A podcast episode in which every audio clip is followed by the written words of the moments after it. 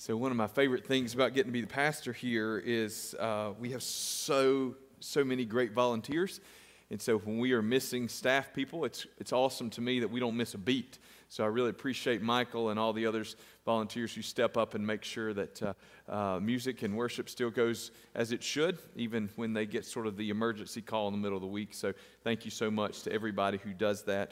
Really grateful that you guys don't depend on those of us on the payroll to get all the things done, and really grateful to be a part of a church where everybody steps up and does their part. If you have your Bible, If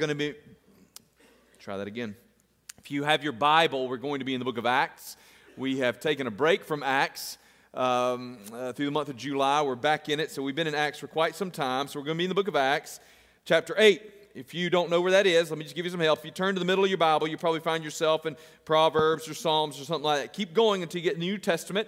And so when you get to the New Testament, the first book of the New Testament is Matthew. So you get Matthew, Mark, Luke, John, and then the book of Acts.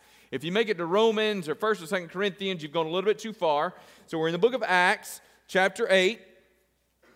We're going to read verses 26 through 40 in just a minute. I'm going to give you a minute to turn. Let me just give you a couple of announcements. One in particular, we do have a Next Steps class next Sunday afternoon at 4 o'clock. So if you are visiting with us for the first time or the 14th time, just know that that is coming up next Sunday. The Next Steps class is the class that I lead on Sunday afternoons. It takes about an hour to an hour and a half. And in there we talk about who the church is, what the church is, the history of the church.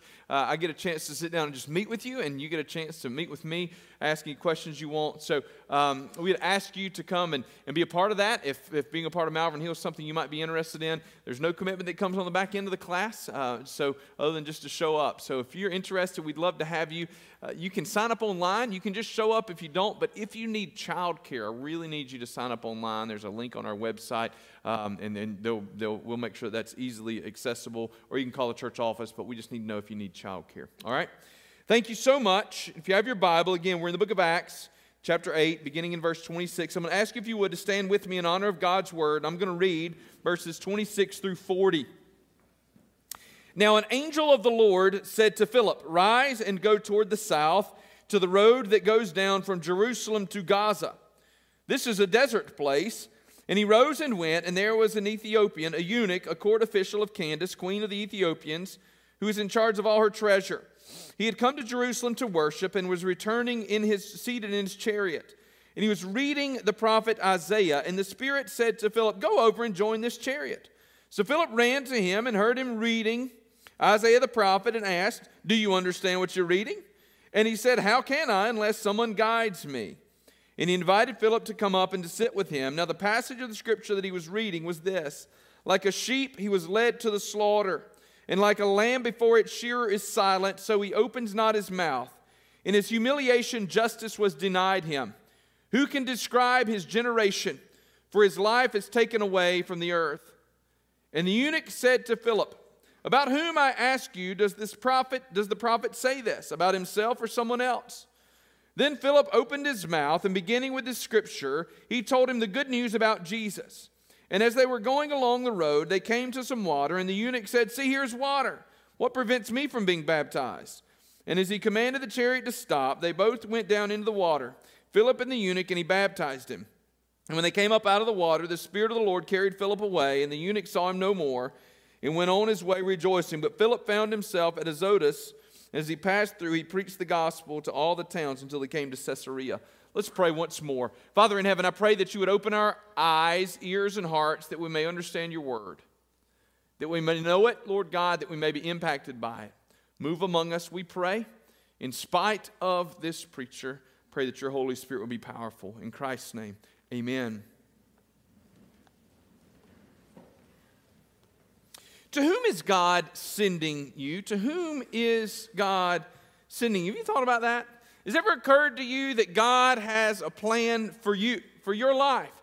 That there are people in this world, maybe a particular person, who God has decreed that it is your responsibility to reach with the good news of the gospel of Jesus Christ. So who is it? How will you know? I want you to know this. God never wrote me a letter and said, "Craig, these are the 3 people that I'm expecting you to reach in the next 6 months." As a matter of fact, we rarely are going to get all the insight that we would want. So the process of reaching people, with the, or excuse me, I guess we call it a process, of reaching people with the gospel of Jesus is just that. It's a process. And it's a process that's built on faith and obedience and understanding. And so this morning, as we consider what it looks like, and as we think about this story of Philip, I want to encourage you with four things that I think jump out of this passage. The first thing this morning is I want you to trust God's plan. Trust God's plan. Has it ever occurred to you to think about why it is that we don't obey? What keeps us from being obedient? The reality is that oftentimes we don't obey because we don't believe. We don't obey because we don't trust. Think about it. Why don't you always obey the speed limit? You don't obey the speed limit because deep in your heart of hearts, you just don't really think that those people who said 55 miles an hour is the maximum safe speed on this road actually know what they're talking about. See, you don't trust them. Now, we're arrogant in the way that we choose not to trust, aren't we? What they say is, well, they don't know me. Well, they don't understand. Or they're just, that was for somebody else. Obedience begins with trust. Obedience begins with trust. Now, the same is true in our relationship with the Lord. We choose not to obey because we don't trust the Lord. Now, we don't really like that. That seems kind of harsh when I say it that way. The truth of the matter is, though, like our kids don't obey because they don't trust. Think about that. Why do our kids not do what we tell them? Don't touch that, it will hurt you. So they don't believe us. They don't trust that we're telling them the right thing. Sometimes they don't trust that we have their good at heart. Well, you only tell me that because you don't want me to have any fun. We sort of think about the Lord that way, don't we? Well, he only says that to me because he doesn't want me to have any fun. No, you don't say that out loud because that would seem kind of heretical. But you don't have to. Our actions say it. Our actions prove our belief systems. They show that we don't trust. See, if you desire to be missional and evangelistic, the first step is to trust Jesus and obey his word. Now, a lot of you are like, let's get past all that. Let's just get on to the good stuff. Look at Philip. The Bible says, an angel of the Lord said to Philip, rise and go to the south to the road that goes down to Gaza. Now, watch. He didn't say go down to Gaza. He said go down to the road that goes down to Gaza. Now, the Bible is very helpful for us. It describes this as a desert place. Now, it's not just there that we see it. When we read right here in verse 26, it says, the road that goes down rise and go toward the south to the road that goes down from Jerusalem. Some of your Bibles probably have. Do you have like a little footnote right there at the end of south? You see that? In mine, it's number 4. If I go down here at the bottom of my Bible in super small print that I almost need a microscope or something to read, it tells me that some manuscripts say that instead of south, that it says, or go at about noon. It's actually not a manuscript difference. It's a difficulty in understanding the Greek language right here. So the wording here either means go south or go at about noon. Now let's just assume for a minute that it means go at about noon. Now let's think about how ridiculous this is. Go down to the desert country at about noon and go for a walk. I don't know how many of y'all were outdoors yesterday doing anything, but it was miserably hot, especially at about noon. If somebody calls me and say, hey, go walk down I-20 at about noon today, the first thought that comes to my mind is not, all right. It's like, whoa. I don't know if I'm interested in that. If the angel of the Lord appeared to me and said, Craig, go to the road that leads to Columbia at 12 o'clock today. Or if it didn't say that, if it did just say go south on I-20 today toward Florence. That doesn't make any sense.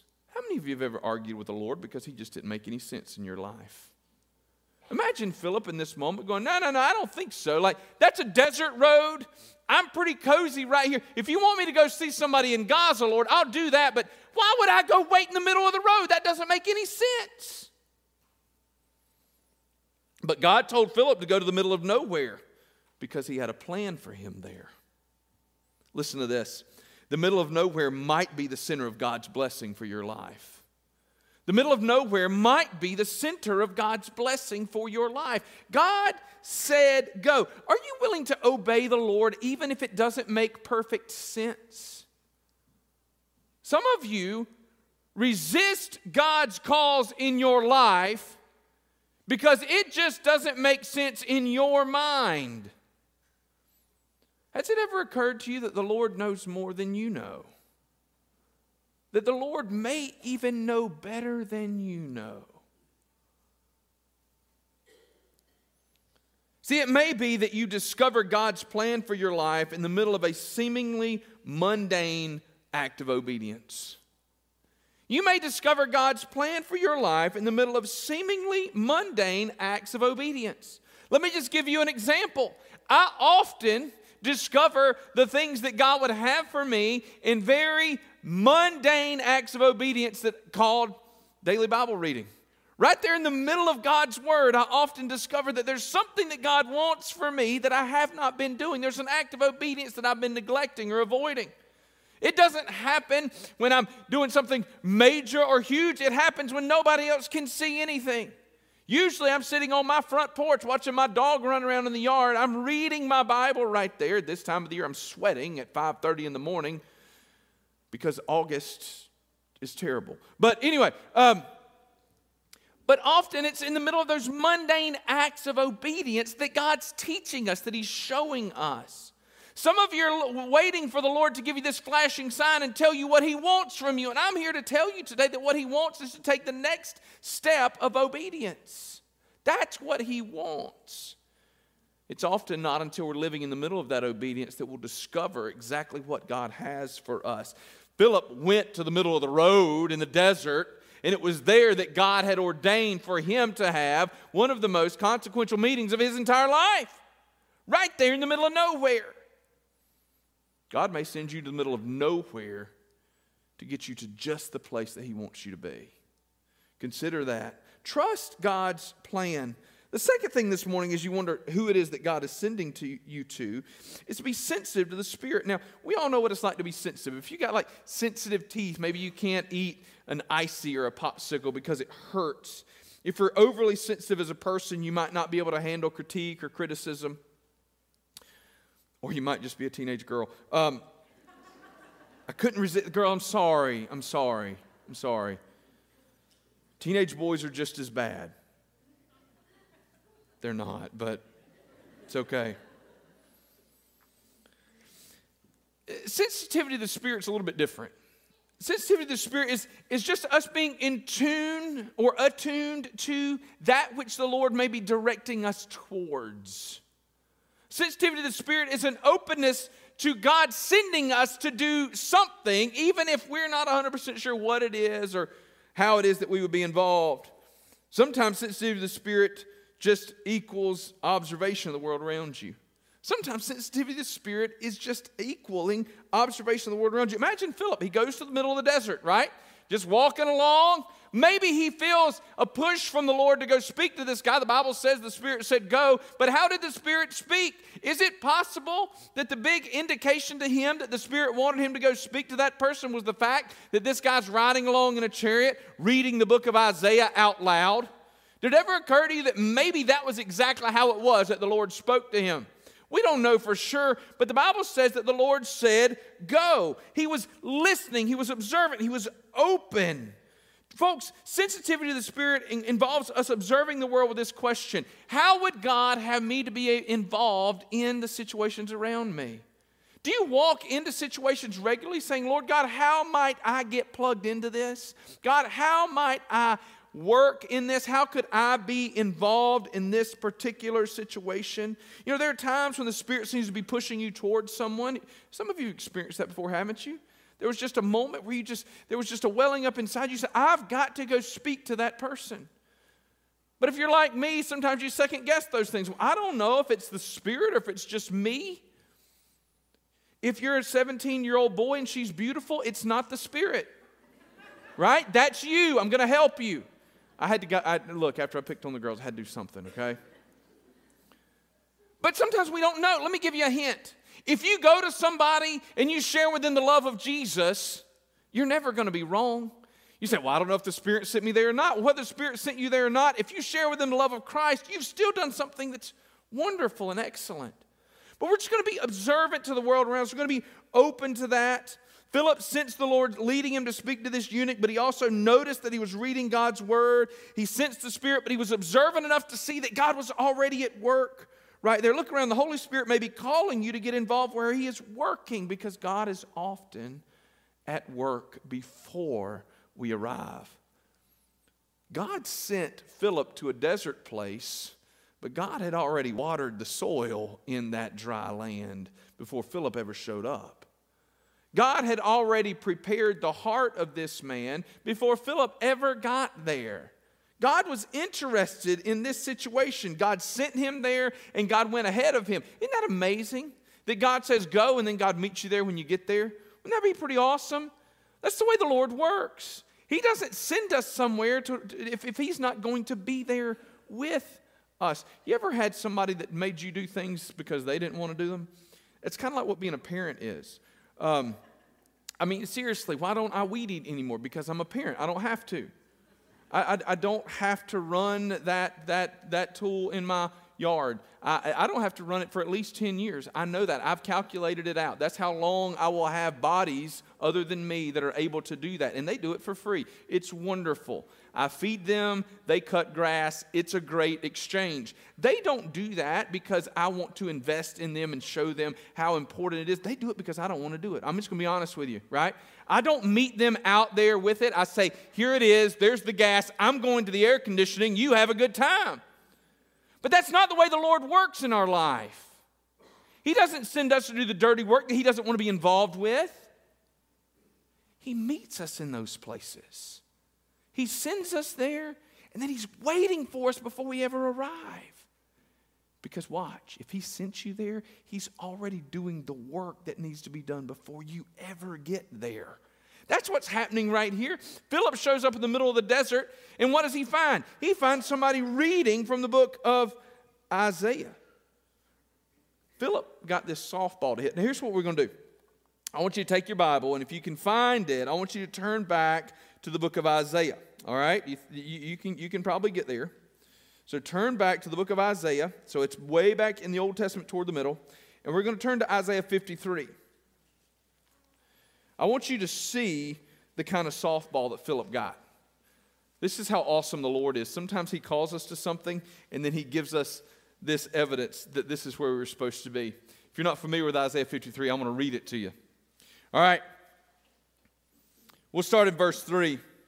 He was despised and rejected by men, a man of sorrows and acquainted with grief. And as one from whom men hide their faces, he was despised, and we esteemed him not. Surely he has borne our griefs and carried our sorrows, yet we esteemed him stricken, smitten by God, and afflicted. But he was pierced for our transgressions. He was crushed for our iniquities. Upon him was the chastisement that brought us peace. And with his wounds we are healed. All we like sheep have gone astray. We have turned everyone to his own way, and the Lord has laid on him the iniquity of us all. Imagine you're Philip. You're just wandering around in this desert place, this dry heat. You're wondering, Lord, I think this is where you sent me. You've been there before, right? Where it's like, God, I think I'm being obedient. I felt confidence where you wanted me to go, but this doesn't make good sense, Lord. Lord, will you show me your will? Show me your direction for my life. Maybe Philip wasn't as holy as we want to believe that he was. Maybe Philip had already begun to groan just a little bit. Maybe Philip's prayer sounded more like this: God, I must have made a mistake, must have misunderstood. There was something lost in the translation because, Lord, I thought you said come down here to the desert, but here I am and it's the desert. And there's a chariot coming, and it's a royal chariot, and it's attended by servants, and you're Philip and you're like, oh, great, so I'm here, and the only thing I have is this chariot coming from who knows where. It doesn't look Roman. Something looks a little weird about it, but, I mean, Lord, these are the kind of people that are getting us into trouble. Why am I here? The chariot gets a little closer, and the Spirit says, go over there, and Philip's like, oh, well, all right. I don't know how this is going to turn out, but he just runs over, and he's running along beside the chariot, and he's listening along, and, God, I'm doing it. And then Philip hears these words. He was pierced for our transgressions. He was crushed for our iniquity. And Philip, huh? He was crushed for our iniquities. Upon him was the chastisement that brought us peace, and with his wounds we were healed. And Philip goes, oh, I get it. I get it. How many of y'all been there before? where you're like, oh, Lord, now I see. Philip's all sweaty and nasty and dusty. He looks at this man sitting up tall in his chariot, reading his Bible out loud. And Philip says, hey, man, do you understand what you're reading? And he goes, how can I unless someone tells me? And Philip goes, yes, I can't believe this happened to me. Right? In a moment, Philip turns from, Lord, why am I here? To, ha-ha, look at what God did. Look at this. Look at this. Folks, Philip got a softball to hit. It won't always be quite that easy, but we shouldn't be surprised if when we are obedient to the Holy Spirit, we come across people who want to hear about Jesus. We shouldn't be surprised when we're obedient to the Holy Spirit that we encounter people that God has already been at work in. Which brings us to our third point this morning. You should expect to share the gospel. Expect to share the gospel. Let me give you this. You ready? Write it down. If you never expect to share the gospel, you won't. If you never expect to share the gospel, you won't. Imagine somebody, football season's starting up, right? Imagine a football team full of football players that never expects to win a game. You know what they won't do? They won't win any football games. None of us would be real excited to encounter teammates anywhere that would be shocked if we could ever actually win a game. And yet somehow or other, we've got believers in the Lord Jesus Christ who expect to go throughout their life and never encounter somebody who needs to hear the gospel. You expect to go through your day-to-day life and never have the opportunity to tell somebody about what God's done in your life and about what God could do in their life. When I went on vacation this year, I packed my running shoes and something to work out with. You know what happened? Because I had my running shoes and something to work out with, I worked out while I was on vacation. Okay? Doesn't sound real intelligent to y'all, I know, but y'all don't know how much I ate on vacation, okay?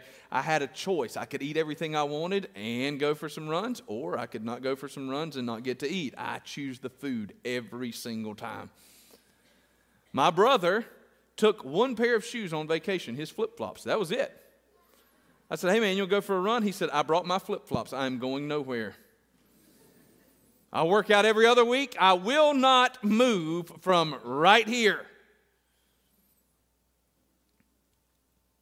If I didn't expect to exercise, I wouldn't have exercised. Folks, do you expect to share the gospel? Do you walk into situations expecting opportunities? Do you expect them to arise? It does look like Philip was anticipating this conversation, right? I mean, we read the end of Acts 8. Once he leaves here, the Lord sends him somewhere else. And what's he do? He just keeps on going on preaching the gospel. This is what Philip does. This is who he is. Folks, are you characterized as the kind of person who regularly shares the gospel of Jesus Christ? Would people be surprised to learn that you belong to Jesus? Would they be shocked if they heard you telling the good news of Jesus Christ? I think I've shared this with y'all before. I'll share it again, though. One of the things that I want to make sure nobody's ever surprised to learn about me is that I'm married. I want to make sure that that's such a part of who I am that it comes up in regular conversation. There should never be a moment in my life with somebody that I've known for more than 5 minutes that they would go, you're married? No. I want them to go, oh, well, of course. I've heard all about her. Are there people in your life that will be surprised to learn that you belong to Christ? Or that would be shocked to hear you share the gospel? Why? Why are we missing out on this opportunity? Expect to share the gospel. And not only should you expect it, I want you to have a plan for moving your conversation toward Jesus. Now, for those of you that want to shrug this off as being too much, some of you guys act like you never practiced pickup lines before you met your wife. And some of you ladies act like you didn't like them when they tried. I know, it's the effort. Y'all, we practice everything else in the world. We work to learn all kinds of things. Some of y'all can name off the Major League rosters for 47 baseball teams. Well, there's not 47, but for all 30, whatever baseball team, Major League baseball teams there are. It's football season. Some of y'all can tell me the 7th round draft picks that are going to get cut in the next 2 weeks. I can't learn that. You can learn anything you want to learn. Folks, are we willing to learn and then to practice, look for opportunities not only to share the gospel, but to think carefully about how it is that we might move the conversation toward Jesus. Now remember, Philip's story is a little bit unfair. He's running along beside this chariot. This dude's reading from Isaiah 53, one of the most evangelistic passages in the whole Old Testament. I mean, I can take any verse from Isaiah 53 and get you to Jesus in about 37 seconds. It doesn't matter. Any one of them can get us there in a hurry. And this guy's already reading it. You don't always have those opportunities. But just think about it as you're walking into a situation. Think, you know what? Today, when I walk into this classroom, I'm just going to see if there's somebody I can pray for. Today, when I walk into this place of business, I've got these two tracks, and I'm looking for somebody that I can give these to today. I'm going to go to the grocery store, and I know that they're going to be lined up because they are every single time you walk in, and I'm going to have to stand in that line for 47 minutes just waiting to pay for my loaf of bread. What's your plan? You can stare at your phone the whole time and pretend like there's not a world around you, or you can try to engage in conversation. Listen, you won't always be successful, okay? You won't. You're going to stand beside somebody in the checkout line, and you're going to be like, hey, how's your day? And they're going to go, fine. You're going to go, oh, I just came from church today. And they're going to go, okay. And you're going to go, could I pray for you? And they're going to go, no. And you go, well, this is awkward. And then you're just going to stand there and stare at the juicy fruit beside you. Like, it's going to happen. Okay? But most of the time it won't. You know, most of the time, folks are open. You don't always get all the way, but there's ready. Folks, do you have a plan? Is there a process in your mind? Is there effort that you're putting in? Expect to share it. Figure out how in the words you're going to get there. What are you going to say? Don't act like you haven't done this before. And then once you have, y'all, anticipate a response. Anticipate a response. Do you expect the gospel to work? You should. You should. It is the power of God for the salvation of all who would believe. Now let's step back and let me have a definition moment for you. Some of you here today, and I'm using this word gospel, and you might not know what that means. The gospel is a fact of history. The gospel of Jesus Christ is this, that he was born of a virgin, lived 33 years of sinless perfection, and then died on a cross outside of Jerusalem. 3 days later, he was raised from the dead and walked out of a grave. That's the gospel of Jesus Christ. That's the good news. This is why he did it. He did it so that you could be forgiven for your sins. He died the death that he didn't deserve so that you could live the life you could never earn. Some of you are here today and you need to hear that. Some of you are here today and you need to get rid of whatever anger that you have that's keeping you away from Jesus and come to Christ. Some of you are here today and you've spent a whole lot of time accusing Jesus of all sorts of things, but you look in the mirror in the morning, you know the truth. The reason you're not following Christ is because you don't want to submit to Jesus, because you think that you're the God of your own destiny and your own universe. I'm here to tell you today that Jesus died to set you free. But you will not find freedom in Christ until you're ready and willing to confess your sin, to repent. That means to turn from it and turn to Jesus Christ. He is the hope of the world. Do you know that when I say that to you, here's what I believe? I believe that some of you showed up in here ticked off and you're only here to satisfy somebody else, but I believe that the gospel of Jesus Christ can break through your anger and your sin and your pain and your hurt and your shame. Some of you showed up here and you haven't been in church in 15 years because some pastor made you mad, and you're just looking for a reason to be mad at me, and I'm here to tell you I think that he can actually break through that and even use me, weak, messed up, dumb as I sometimes am, he can use me to proclaim that message and to break through your hard heart that you can be saved, because that's the power of the gospel of Jesus Christ. I believe that Jesus is so strong and mighty and that his death is so effective that no matter how bad you've been hurt, that he can heal your hurts. That's what I believe, because that's what the Bible teaches. We should anticipate a response because the gospel is powerful. You should expect it to work. Don't be surprised. Don't be surprised that the Apostle Paul could get saved. Don't. The power of the gospel is that strong. Folks, sometimes we don't see responses to the gospel because we just don't believe it's going to work. We don't expect it.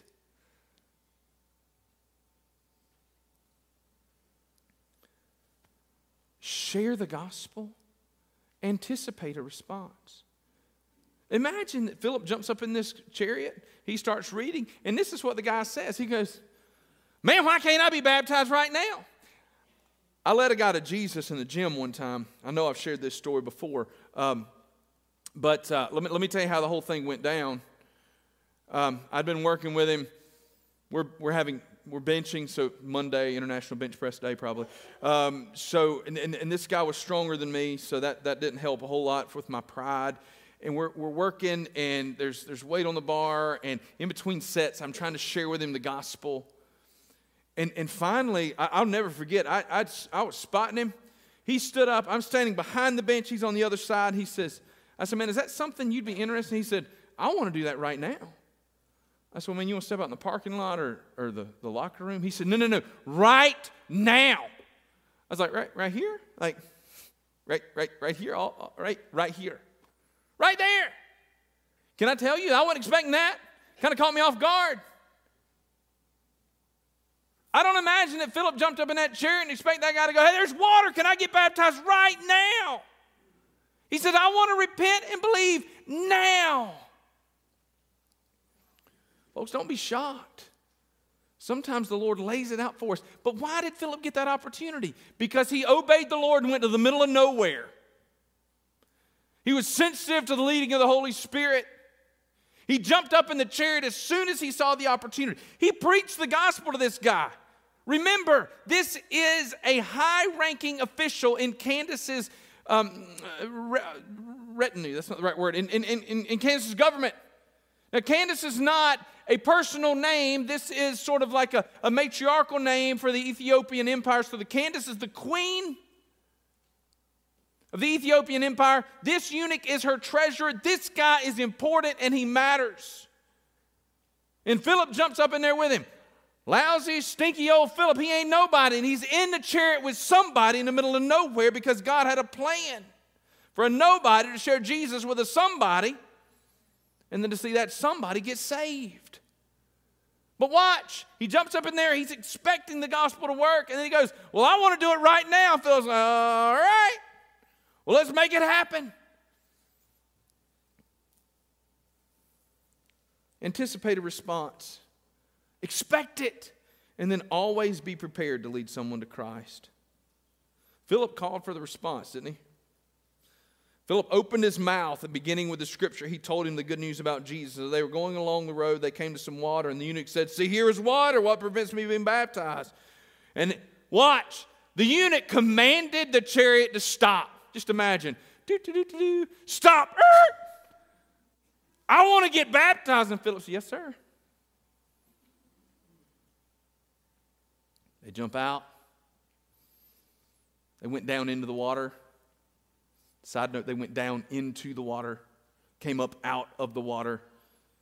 This is why we baptize by full immersion, because the biblical picture over and over and over again is that people are taken down into the water.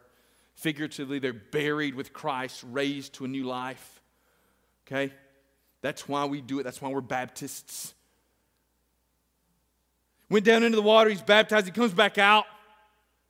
Watch. God's plan for Philip was not that he was going to have an opportunity to disciple this guy.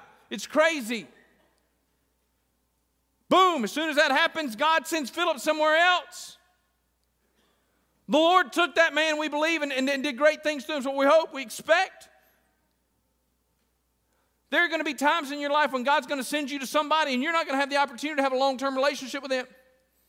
You're just going to share the gospel. Sometimes they're going to get saved. Sometimes they're not. And then you just got to leave them. You're going to leave them. Now, it's a different kind of world than what Philip lived in, isn't it? We can leave them with a phone number. We say, will you text me? I'd love to help you grow in Christ. Let me help you get connected to a local church. But whatever it is, the Lord may just send you to somebody for a moment or for a season in that place. Be prepared to lead them to Christ. Be prepared. Have a tool. What are you going to do? Be patient, right? If someone isn't ready, you don't have to be pushy. Somebody says, I'm not quite ready for that yet. Do me this favor. Don't look at them and go, well, if you die and go to hell, it's not my problem. I told you, didn't I? No. They say, I don't know that I'm there. Then what do? We look at him and say, thank you for allowing me this opportunity. I'm praying for you. And if you say that, you better do it. I'm going to pray for you. I'm going to pray that God's going to put other people in your path. And here's my phone number. And if I can help you, please call me. But if they're ready, oh, time out. Patience is not the same thing as not calling for a response, by the way. Okay? Don't be like, well, I decided I'd be patient and just leave them alone. No. Give them the chance. Hey, here's $1 million. Do you want it? It's yours if you want it. I don't want it. All right, well, I'm going to be patient as you think about it. That's not the same thing as saying, I got $1 million, have a good day. I'm going to be patient, wait to see if they ask me for it. No. Give them a chance to respond. But if they're not there, pray for them. Be patient. If you can meet with them again, meet with them again. Sit down with them. Continue to work with them. But how do you prepare to kind of seal the deal? How can you lead someone to Christ?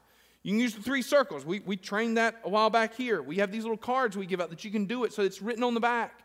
You can help somebody to walk through God's design for their life is that they would live with Him in holy relationship. Because of sin, those relationships have been fractured and broken. Because of that brokenness, we have a desperate need for salvation. But the promise of God's word is that because Jesus died to set us free from our sin, that we can repent and believe. And because of that, repentance and belief, acceptance of the gospel of Jesus Christ, we can be recovered to our, or restored to our original created relationship with God. You can have an opportunity to live with Him forever. You can use that. You might use the Romans Road. You might use a tract. You might tell your story, right? We've all got a story. I was this. Jesus saved me. Now I'm this. And this is how Jesus saved me. If you don't know what you would do, call me. I'd be happy to walk you through the gospel to help you. I would. There's 150 people in this church that would love to help you if you're not sure what your next step would be if somebody says, I want to get saved. But listen, let me remind you of this. You don't need me. You can do this. You can. Some of your Bibles have the plan of salvation written in the front of them. You can do this. Folks, it's not about ability. It's just about having the courage. Which brings us all the way back to where we began. Why don't we? Because we just don't trust enough. We don't trust enough. How can you share the gospel well? Trust God's plan. All of it. There is no plan B. The church is the plan from God to proclaim the gospel to all the world. The only hope for salvation is Jesus Christ, and the gospel is proclaimed through the church of Jesus Christ. You all are the plan. Nobody else is coming. Trust God's plan and obey. Second thing this morning, be sensitive to the Spirit.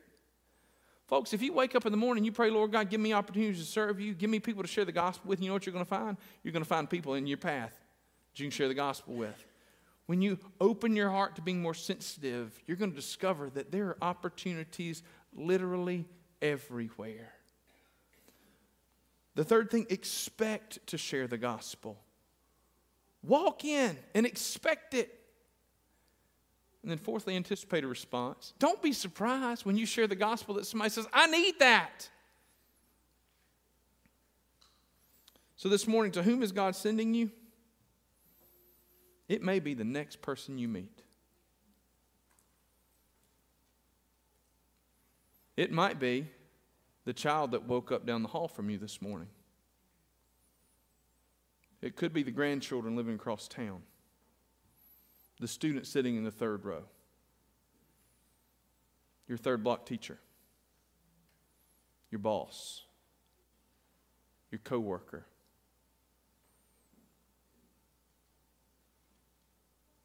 To whom is God sending you? I don't know.